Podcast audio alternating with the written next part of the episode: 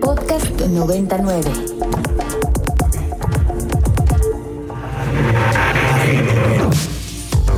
Agenda Ibero. Conversaciones con quienes crean y gestionan proyectos inspirados en el servicio a la sociedad desde el ámbito universitario. ¿Qué tal? Muy buenas tardes, bienvenidos a Agenda Ibero en este lunes primero de junio de 2020, arrancando ya el sexto mes del año, aunque no lo parezca por nuestro encierro confinamiento. Mi nombre es Mariana Pérez Cabello y me acompañan en cabina Bampi y desde su casa mi queridísima Aline. Pasando a lo nuestro, vamos a darle la bienvenida a la doctora Marisol Silva, quien es eh, directora del área de investigación y posgrados de la Universidad Iberoamericana, Ciudad de México. Si es que dije bien tu cargo, bienvenida Marisol Silva. Hola, muchas gracias. Sí, sí, dijiste todo muy bien. ok. Oye, Marisol, pues bueno, recuerdo que platicamos contigo cuando llegaste a la dirección, que por supuesto el panorama no era eh, estos tiempos de pandemia. Y lo que hoy nos reúne es una iniciativa que se tuvo sobre un, una, una, convocatoria a los proyectos Ibero frente al COVID-19. Cuéntanos de qué se trató, ahora sí que cuánto fue el, monto de los proyectos en los cuales invertir y cuáles sean las bases. Sí, justamente por esta visión que han tenido las universidades y la Ibero, entre ellas, preocupadas por la situación que se desata con la pandemia, la crisis en muchos sentidos, desde la Dirección de Investigación y Posgrado lanzamos una convocatoria eh, para desarrollar proyectos ciertamente con base en investigación, con base, digamos, en conocimientos y saberes especializados en las diferentes áreas eh, de materia social, pues, eh, para tratar de hacer frente y colaborar en la manera de enfrentar la crisis durante la pandemia, también un poco lo que en ese momento concebíamos como la pospandemia. Eh, esa fue una convocatoria que lanzamos el 15 de abril, pocas semanas después de que había iniciado nuestro confinamiento y la respuesta de la universidad realmente nos hizo sentir eh, muy entusiasmadas, entusiasmados, porque había un espíritu, como siempre ha pasado pues en Ibero, esto no es nuevo, eh, de colaboración y de compromiso social.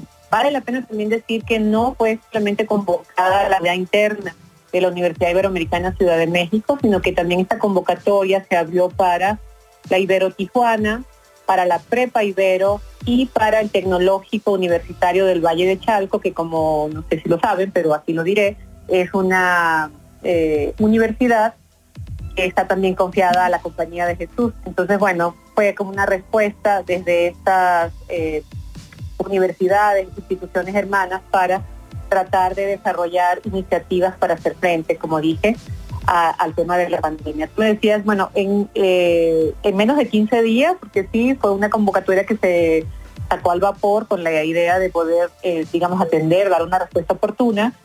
Recibimos 62 proyectos, de los cuales fueron aprobados. En realidad proyectos todos muy interesantes, muy diversos, todos muy, sobre todo pertinentes, porque ponían la atención pues en un problema que está asociado con la crisis recibimos, como digo, 62 proyectos y fueron aprobados 35, todos proyectos de mucha pertinencia, yo lo dije con mucha actividad. Fue difícil también seleccionar porque en general eran proyectos de mucha pertinencia y calidad, pero bueno, teníamos que hacer un corte y se hizo en este número de proyectos que fueron 35 de las diversas instancias, como ya dije, Pepa, Pepa Ibero, Ibero Tijuana, Tecnológico de Chalco y por supuesto la Ibero Ciudad de México.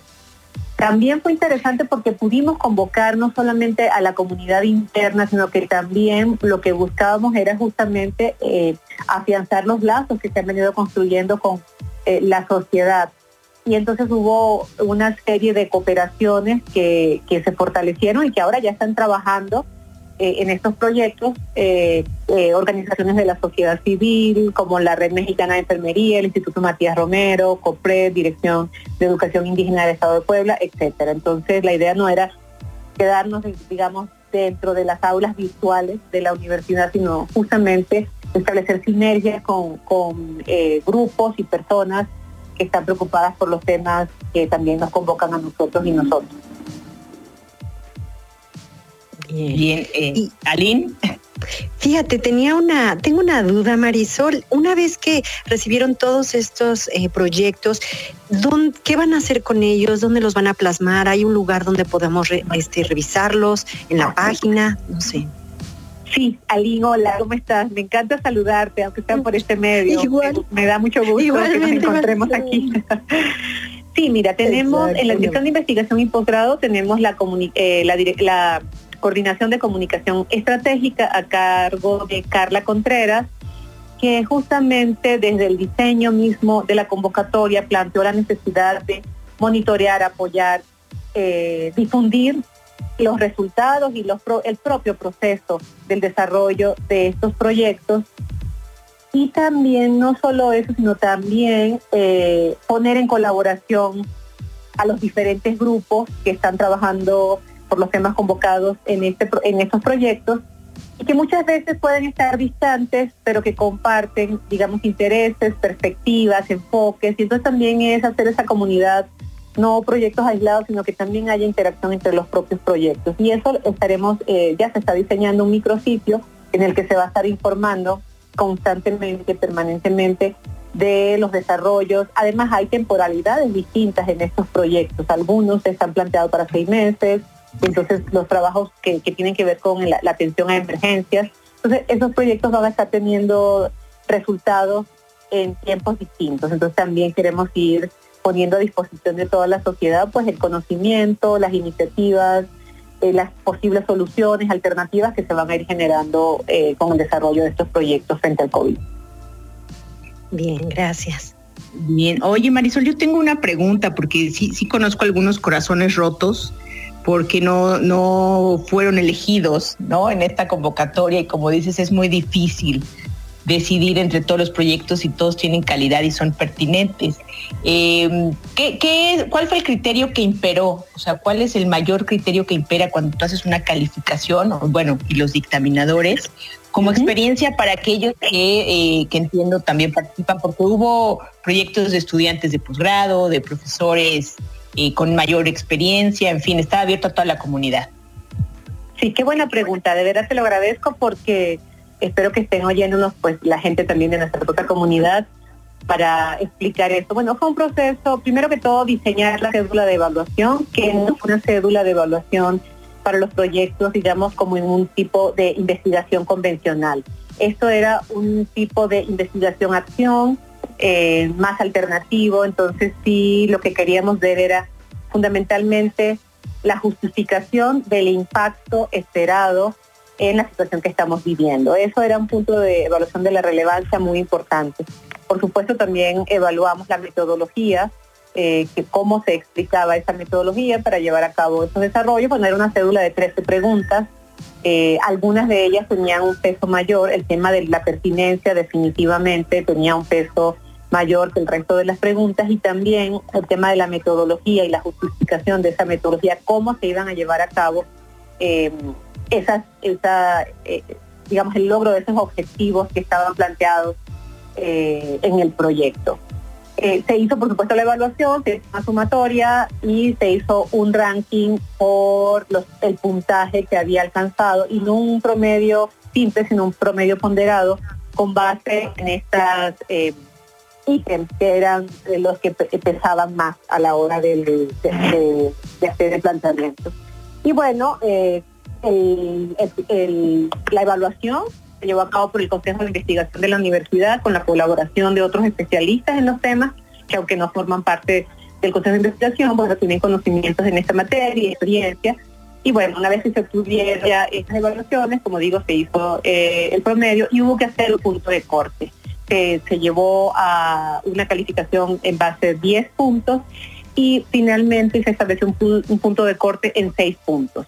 Todos aquellos proyectos que tuvieran 6 puntos o por arriba fueron aprobados, mientras que los proyectos que quedaron por debajo lamentablemente no, no, no, se no pudieron ser aprobados.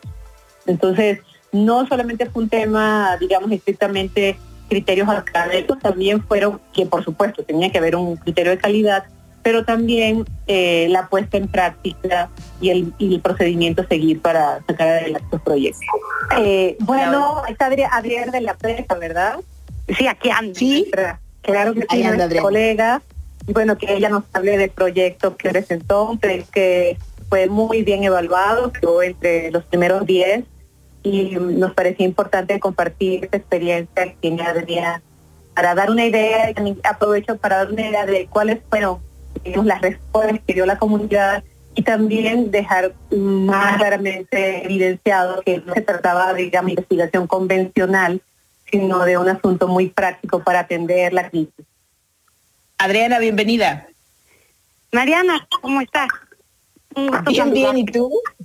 Muy bien, igual. Pues aquí muy agradecida eh, porque esta iniciativa que se presenta desde el Centro de Inversión Social de la Universidad Iberoamericana de mm, también del Departamento de Salud y de la Escuela de Innovación y de Emprendimiento Social, pudimos articular para apoyar a una de las regiones del país eh, con quienes hemos trabajado desde años atrás eh, para resolver una problemática muy importante en torno a la incorporación de jóvenes a la economía social y solidaria, jóvenes que son cooptados muy fácil por el crimen organizado en esta región y que hoy se acentúa con el contexto de pandemia no solamente por las implicaciones en la salud de la población, sino también por las afectaciones en la economía de este lugar. Eh, entonces, pues esta convocatoria maravillosa que lanzó la, la Dirección de Investigación y de Posgrado, pues viene hoy a resolver un problema importante. El proyecto que presentamos se llama Tayol Chicahuali, una palabra en náhuatl que quiere decir actuar desde el corazón. Eh, nos interesa mucho eh, que este, este proyecto pueda resolver una necesidad de comunicación y prevención frente al COVID en las comunidades de la Sierra Nororiental de Puebla y del Totonacán veracruzano. Eh, para este proyecto fue importante contar con la vinculación de una organización de base eh, que se llama la Unión de Cooperativas Totetán, que integra a más de 41 mil familias eh, nahuas y totonacas y que tienen diferentes servicios de comunicación, de salud, de educación, de vivienda para llegar a lo que ellos llaman el Yecnemil, que en náhuatl quiere decir el buen vivir.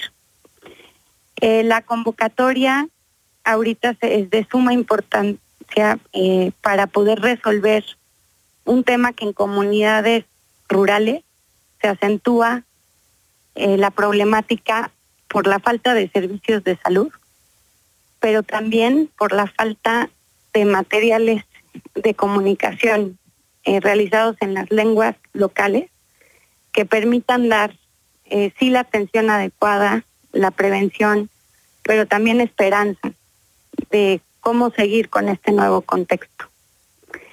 Y bueno, pues eh, los, los aspectos que logramos articular en el proyecto presentado a la Ibero se concentran en desarrollar una campaña de comunicación y de información en aguas y Totonaco está dirigida a 29 municipios de la de Puebla y cinco municipios de Veracruz. Integra un, un programa de radio con dos transmisiones semanales. Es un programa de radio comunitaria que estará también transmitiendo 15 cápsulas informativas en español, náhuatl y totonaco. eso, eso como una estrategia muy importante de prevención, de contención y de construcción de nuevos escenarios para entender y para atender las consecuencias del COVID en esta región. Por otro lado, estamos convencidos que evaluar el estado nutricio de aquellas personas en situación de vulnerabilidad es fundamental. Eh, hemos hablado mucho de estos sistemas de protección de la mascarilla, que si ponte este, el cubrebocas, este, que la sana distancia. Y hoy en estas regiones no hemos llegado a hablar de la importancia de mantener nuestros cuerpos saludables.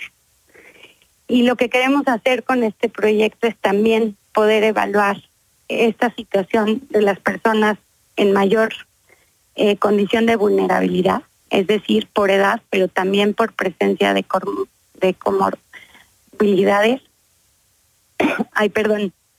Este, que puedan eh, aún eh, poner en riesgo mayor a las personas. Ese es el siguiente eje de acción. Y el último eje de acción es poder trabajar en colectivo con las comunidades un protocolo de respuesta local ante los casos de contagio y sus implicaciones. Esto se debe a que, pues evidentemente quienes estamos cerca de los medios de comunicación sabemos cómo reaccionar, pero en una comunidad lejana se vuelve pues muy difícil qué hacer con, un, con una persona que tiene COVID o una persona que muere por COVID. En, términos generales, esta es la propuesta que a la que hoy se suma la pero que requiere de más aliados también para llegar a otras familias. Bien, Adriana, yo tengo nomás una, una pregunta porque creo que es el mayor reto del proyecto y, nos podrás eh, ayudar como a comprender toda la dimensión del trabajo de campo, ¿no? O sea, cómo plantear un proyecto que es muy interesante y muy pertinente, pero cómo, cómo trabajar en campo, como dices, con muchos aliados. Cuéntanos. Sí, claro. Eh, este proyecto tiene la ventaja de operarse en coordinación con la Unión de Cooperativas, por sepan. Ellos han trabajado un proyecto de atención a la salud desde hace más de 10 años, que cuenta con una red de 450 guardianas y promotoras de la salud, eh, que dan atención directa en estas comunidades.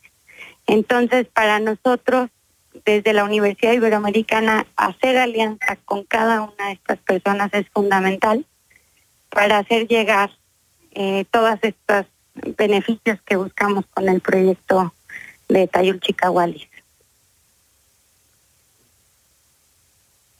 Bien, Aline. Bien. Sí, gracias. Adriana, hola, mucho gusto y felicidades por el proyecto, bastante interesante. Yo justo te iba a preguntar, con la Universidad Iberoamericana estarán trabajando con otros departamentos para poder llevar a cabo este proyecto? Sí, claro, como te como les comentaba y compartía. Eh, también están el Departamento de Salud para poder validar eh, todos los materiales de orientación, eh, de los equipos que se van a utilizar para la medición del estado nutricio. Y por otro lado, participa la Escuela de, Innovación y Emprendimiento Social de la Universidad Iberoamericana para que juntos podamos diseñar estos protocolos de atención que no solo tienen que ver eh, con el tratamiento o la prevención ante casos de COVID, sino también del fortalecimiento de una red de economía social y solidaria eh, que permita disminuir los impactos en la economía que está teniendo el COVID en esta región. Eh, es una región a la cual han tenido que regresar muchas personas que habían migrado en búsqueda de trabajo eh, y regresan sin, sin ninguna actividad. Entonces, ese es otro de los planteamientos que queremos analizar junto con las comunidades. Cómo reactivar la economía en lo local. Así somos este, tres áreas de la Ibero que nos estamos vinculando a este proyecto. Más otros socios que tienen eh, en el exterior, ¿no? Externamente. Sí, exactamente. Muy bien, pues muchísimas gracias, Adena, por compartir esta experiencia y por supuesto que queda pendiente que nos cuentes eh, dentro de unos meses, un par de meses, cómo, cómo va avanzando el proyecto, los resultados y también eh, pues el propio contexto que tanto eh, ayuda a que se desarrolle el proyecto que ustedes ingresaron. Muchísimas gracias. No, gracias a ustedes por dejarnos compartir esta experiencia. Gracias. Eh, Marisol, ¿algún otro proyecto que quisieras mencionar de los que ganaron y no nos acompañen? Eh, bueno, a ver de cuál me acuerdo. Hay un proyecto para, eh, había un proyecto ya funcionando en el centro que tenía vino con la comunidad de Milpa Alta, con jóvenes de la comunidad de Milpa Alta que están, eh, digamos, trabajando en la producción eh, con perspectiva de sostenibilidad. Y eso es un proyecto que requería, entre otras cosas, resolver temas de brechas tecnológicas eh, entre esos jóvenes. Y entonces, entre el centro y la comunidad de las comunidades en el Alta sería una actividad para en este en este momento de, la crisis pues reforzar las actividades y poder incorporar el tema tecnológico para el, digamos, el soporte de muchas de las actividades que llevan a cabo. Y bueno, hay varias hay varios proyectos en el tema de comunicación que tiene que ver con este, una perspectiva de comunicación de la ciencia, pero más bien de pedagogía social, de, para entender, para denunciar también situaciones que se están presentando. Hay un proyecto muy interesante con la red de enfermeras, eh, red mexicana de enfermeras y enfermeros, donde se hizo una alianza con esta red a través de una egresada y eh, un profesor del área de comunicación, del Departamento de Comunicación, Pablo Martínez, para hacer una serie de, digamos, em, de un proyecto de difusión y comunicación acerca de la importancia del trabajo que están desarrollando enfermeras y enfermeras en este momento. Y bueno, para hacer, digamos, eh, denuncia y un llamado a, a la defensa y al respeto de sus derechos, derechos humanos, personales y pero también para visibilizar la importancia del trabajo que están desarrollando y dicho por ellas mismas, por ellos mismos en sus propias voces. Entonces aquí es combinar saberes distintos, el saber empírico, el saber especializado de quienes están desempeñando este trabajo profesional y el saber desde la comunicación para, digamos, articular esas dos necesidades. Y bueno, como este, muchos otros, algunos proyectos en, en Tijuana, por ejemplo, para apoyar la salud de trabajadores de la maquila, y entonces un desarrollo ya más desde la perspectiva de tecnología y salud para eh, favorecer, digamos, la seguridad en términos de salud en trabajadores de la maquila, porque como bien se sabe es un área fundamental en la frontera y la Universidad, la, Ibero de Tijuana ha tenido trabajos previos en estos sectores, entonces ahora es, digamos, enfatizar un apoyo específico en un momento que lo de alta demanda como es este. En el caso de, por ejemplo, la ah, Marisol, me va a dar muchísima pena, pero tenemos que irnos a un corte. Muchísimas gracias. Gracias, Marisol, por acompañarnos. Vamos a escuchar a la doctora Gabriela González, que nos va a hablar sobre la maestría en desarrollo humano. ¿Qué tal? Soy la doctora Gabriela González y te invito a compartir unos instantes de reflexión e invitación a imaginar. Piensa junto conmigo lo que estás haciendo en casa en este confinamiento. ¿Qué es lo que te ayuda a potencializar todas tus capacidades intelectuales, personales, profesionales y como ser humano? ¿Cómo te estás capacitando para hacer frente a este momento de vida? ¿Para qué necesitas seguir estudiando y preparándote si ante esta circunstancia aquí y ahora, parece que no son necesarias. Ahora, te invito a que imagines. No hay límites para generar y facilitar el desarrollo humano. Ante las vicisitudes y complicaciones que tiene nuestra vida, imagina que tú puedes promover, apoyar y acompañar a cualquier persona que quiera seguir creciendo a pesar de una pandemia, de este confinamiento obligatorio en el que estamos, de una crisis económica y también de malestar socioemocional. El desarrollo humano es esto, dar sentido de cómo y para qué. Es importante nos sigamos preparando y tú en estudios de maestría para conocerte a ti mismo y estar al servicio y apoyo de otros. Por favor, este es justo el momento de tomar las riendas de tu vida y direccionar a un crecimiento personal y profesional. Estudia con nosotros la maestría en desarrollo humano en la Universidad Iberoamericana. Seguimos recibiendo las solicitudes de ingreso para todos y con todos podamos iniciar el semestre en el mes de agosto. Te invito a que escuches, conozcas indagues y preguntes en el webinar del 3 de junio con el doctor Alberto Segrera, que se llevará a cabo a las 5 de la tarde, lo que es en un futuro juntos conciencia para el cambio social e individual. También participa conociendo el impacto que tienen nuestros egresados en todo el mundo cuando deciden estudiar maestría en desarrollo humano en la Ibero, logrando transformar vidas, comunidades y organizaciones en distintos contextos.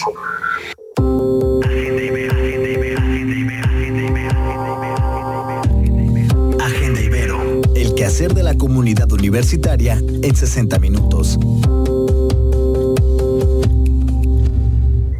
Sí, vamos a platicar con Carola Baez Pedrajo Aguilar. Ella es profesora de asignatura aquí en la Universidad Iberoamericana en el Departamento de Ciencias Políticas y también se encuentra haciendo el doctorado interinstitucional en educación en, en la Ibero. Bueno, pues bienvenida Carola, ¿cómo estás? Hola, todo bien, muchas gracias.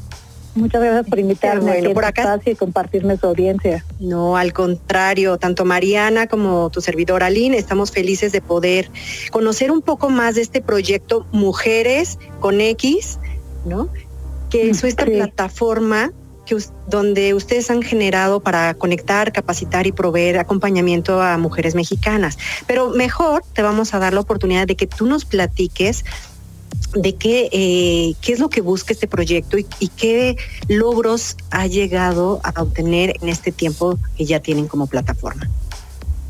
Sí, pues este, esta plataforma surgió, eh, bueno, yo tengo una plataforma como hermana, eh, en donde informo con perspectiva de género que se llama Colpers News, y una, una de las seguidoras, que se llama Teresa Salame, ahora mi socia, eh, me buscó a partir de eso cuando empezó todo el tema del confinamiento y la pandemia de, de COVID-19, y me dijo, algo tenemos que hacer porque, bueno, hubo un bueno, em, venía con todo, eh, ¿no? El, movimiento feminista y eh, de repente empezamos a escuchar que se subieron los índices de violencia intrafamiliar, doméstica, ¿no? Este, las llamadas de auxilio al 911 eh, y que también otras mujeres, por ejemplo, estaban eh, siendo aisladas, ¿no? Y teniendo como pocas oportunidades eh, para pues para mantener esa independencia económica justamente por el tema del confinamiento, ¿no? Mujeres que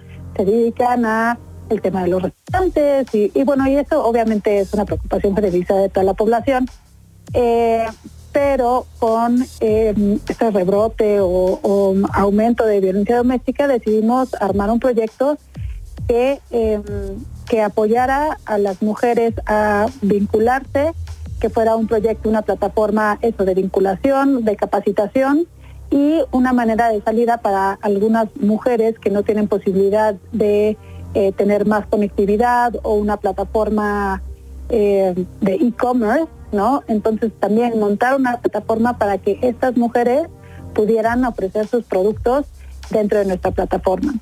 Y de ahí empezamos con un proyecto de huertos productivos eh, con mujeres de Xochimilco que aparte de que ha- se ha visto, eh, es una población que se ha visto muy afectada a partir de el, terremoto ¿no? del 2017, pues ahora aún más. ¿no? Este, entonces empezamos a trabajar con, con, con unas familias de Xochimilco y con el apoyo también de Karina Schwartzman, que es una arquitecta y este, de, bioconstrucción y que tiene y es paisajista.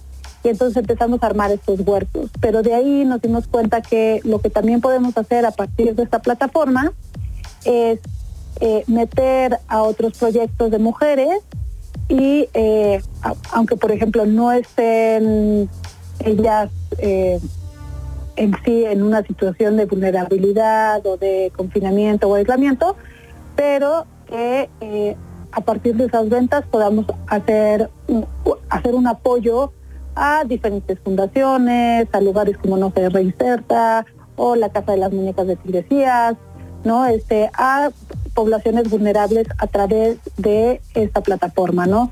Y que también, pues, la idea es dar capacitación, ¿no?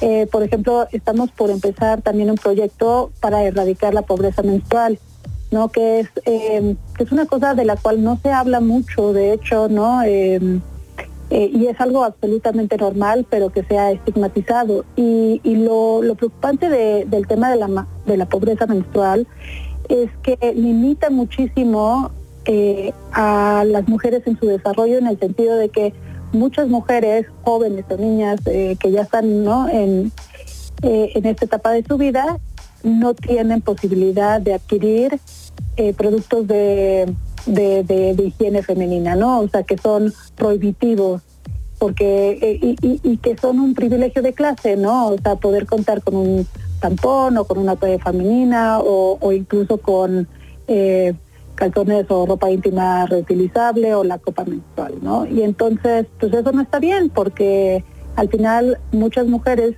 eh, jóvenes o niñas dejan de asistir a la escuela eh, alrededor de una cuarta parte del año escolar eh, por, esto, ¿no? O sea, porque en muchos lugares no hay condiciones de higiene de agua y saneamiento, ¿no? En escuelas, entonces no se pueden limpiar, o hay este estigma, ¿no? Este, alrededor de que, o sea, la mujer está enferma cuando, cuando está en sus días, ¿no? Este, y otras cosas de acoso escolar que se pueden llegar a producir que obviamente uno quiere eh, evitar, ¿no? Entonces, pues este proyecto tiene pues varias vertientes, ¿no? Tiene esta parte em, de, capacitación, ¿no? De, desestigmatización de, de la menstruación, tiene una parte también sobre provisión de servicios y de productos y tiene la parte también como eh, de meterlo dentro de la legislación y, ser más activista al respecto, porque, por ejemplo, a mí me parece que sería mucho más democrático y, y, sería una gran contribución al desarrollo de las mujeres si estos productos estuvieran disponibles de manera gratuita en todos los espacios, ¿no? en todas las escuelas, eh, para justamente dejar de...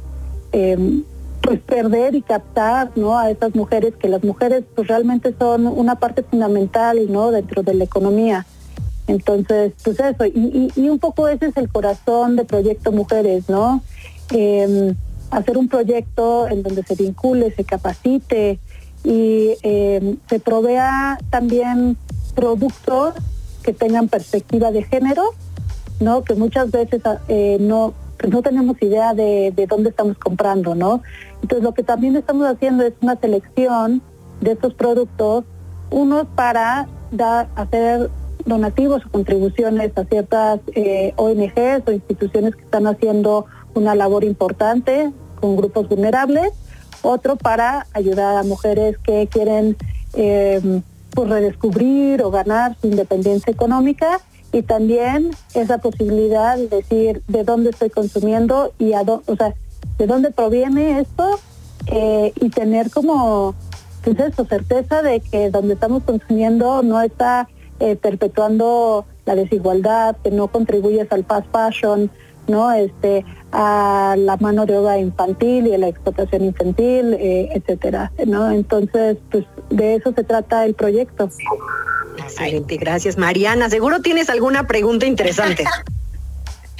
No, bueno, por supuesto que tengo eh, una, pregunta, Carola, tú desde tu experiencia eh, con este proyecto, con todo lo que están haciendo, sí, sí me parece como que, pues muy muy ambicioso y también, como los proyectos anteriores que presentamos, muy, muy pertinente porque salimos de lo, de lo normal, ¿no? De, decir hay que empoderar o, hay que hablar de la violencia, sino estamos planteando proyectos que dan solución a problemas concretos, prácticos, de la vida cotidiana, ¿no? Que, que, más allá de la condición de las mujeres, estamos hablando de cómo pueden resolver eso de la vida cotidiana de manera práctica eh, y yo diría que hasta inmediata, ¿no? No sé si nos quieras eh, compartir sus redes y también compartir cómo podemos encontrarlos y proponerles o darle eh, la información de ustedes a, a mujeres que estén buscando justo este tipo de proyectos para participar, para beneficiarse, para, para mejorar su vida también.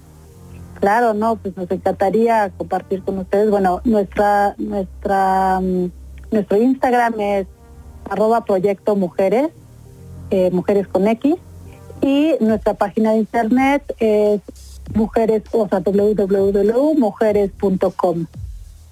em, igual con X, con X y tenemos eh, nuestro correo que también por ahí nos pueden encontrar, nos pueden escribir, que es proyectomujeres@gmail.com. Entonces ahí pues estamos trabajando em, pues para eso, para contribuir no a esta sociedad, a, a, cerrar la brecha, ¿no? Y, y, poder pues eh, proveer de más oportunidades. Así es, Carola. Si hay una parte que a lo mejor mm, nos perdimos, pero es que hay que aclarar que en tu currículum tienes el, doctorado en educación interinstitucional, si no me equivoco. Sí. Ok. Sí, sí, sí. Entonces por eso me llama la atención el grupo que comprende mujeres, porque veo que es interdisciplinario. Es interdisciplinario. Este, yo soy, bueno, investigadora y pero también soy activista feminista. Tengo otro espacio, eh, como les decía, que se llama Polpres News, que informa con perspectiva de género y, hablamos sobre todas estas cuestiones que hemos normalizado, ¿no? Este, como por ejemplo, pues los micromachismos que no son nada micros, ¿no? Este, la brecha salarial, cómo se da, y toda esta cuestión como piramidal, ¿no? Em, de lo que, de lo que hacemos visible y lo que no sobre, pues, eh, pues sí, eh, los que pueden llegar a obstruir y obstruyen hoy en día más bien el desarrollo de las mujeres y, que al final eh, lo que se busca es poder tener em, el mismo espacio público, eh, bueno, dentro, dentro de la vida pública y política, y que eso era mucho de lo que les enseñaba yo a mis estudiantes del Ibero, ¿no? Que, que yo daba, ahorita hold, este, ya eh, llevo como un semestre sin dar clases porque ya no me daba la vida con, con el doctorado, pero, este, pero la idea era promover eso, ¿no? Eh, porque aparte yo daba la clase de administración pública federal. Entonces, pues cómo le hacemos para em, a través de la política pública crear mayores oportunidades, em, eh, garantizar la igualdad de género y cómo meter perspectiva de género dentro de las políticas públicas que muchas veces pues no lo hacemos evidente ni posible y por ejemplo no este ahorita que, hubo todo este tema del temperero de, del ibero no eh, yo sí soy muy vocal en el sentido de decir bueno está muy bien tener políticas y protocolos de denuncia pero la pregunta es si estos protocolos y políticas están en función de proteger al victimario o de proteger a las víctimas, ¿no? Y entonces eso tenemos que pues, ser muy, este, pues, muy cuidadosos y cuidadosas al, momento de diseñar estas políticas, ¿no? Y, por ejemplo, ahorita tenemos con, también el confinamiento y COVID, ¿no? Este, que, que, las políticas que se han llevado a cabo pues no tienen mucha perspectiva de género, ¿no? El, en el momento que encierran a las mujeres dentro de sus casas, pues bueno, no, este, sabemos que el lugar más eh, peligroso para la mujer hoy en día en México es su propio hogar. Entonces, para mí era muy evidente que eh, los índices de feminicidio y de violencia intrafamiliar iban a subir por lo mismo. Eh, y, no están, o sea, y, no es hasta ahorita que estamos sacando campañas y políticas como por ejemplo de cuentas a 10 ¿no? Este, para, para hacer esta, o sea, contrarrestar y, tratar de hacer algo por eh, la violencia intrafamiliar. Y ya llevamos casi tres meses, ¿no? Este, en confinamiento. Entonces, pues sí me, sí me parece grave, ¿no? Este, que, que nos, nos tardemos tanto en dar una, una respuesta eh, eficaz, efectiva, porque, bueno, obviamente esto ya es mucho más personal, pero no me parece que tampoco decirle a alguien que en su vida, o sea que obviamente em, pues, la, masculinidad tóxica no cuenta hasta 10, ¿no? Este, no, no, no es parte de nuestra educación tener habilidades socioemocionales, ¿no? Eh, y apenas está haciendo una contribución, entonces, pues bueno, ¿no? Bien, oye Carola, pues mira, yo agradezco muchísimo que nos hayas acompañado. Un abrazo, hasta luego. Para más contenidos como este, descarga nuestra aplicación disponible para Android y iOS o visita ibero909.fm.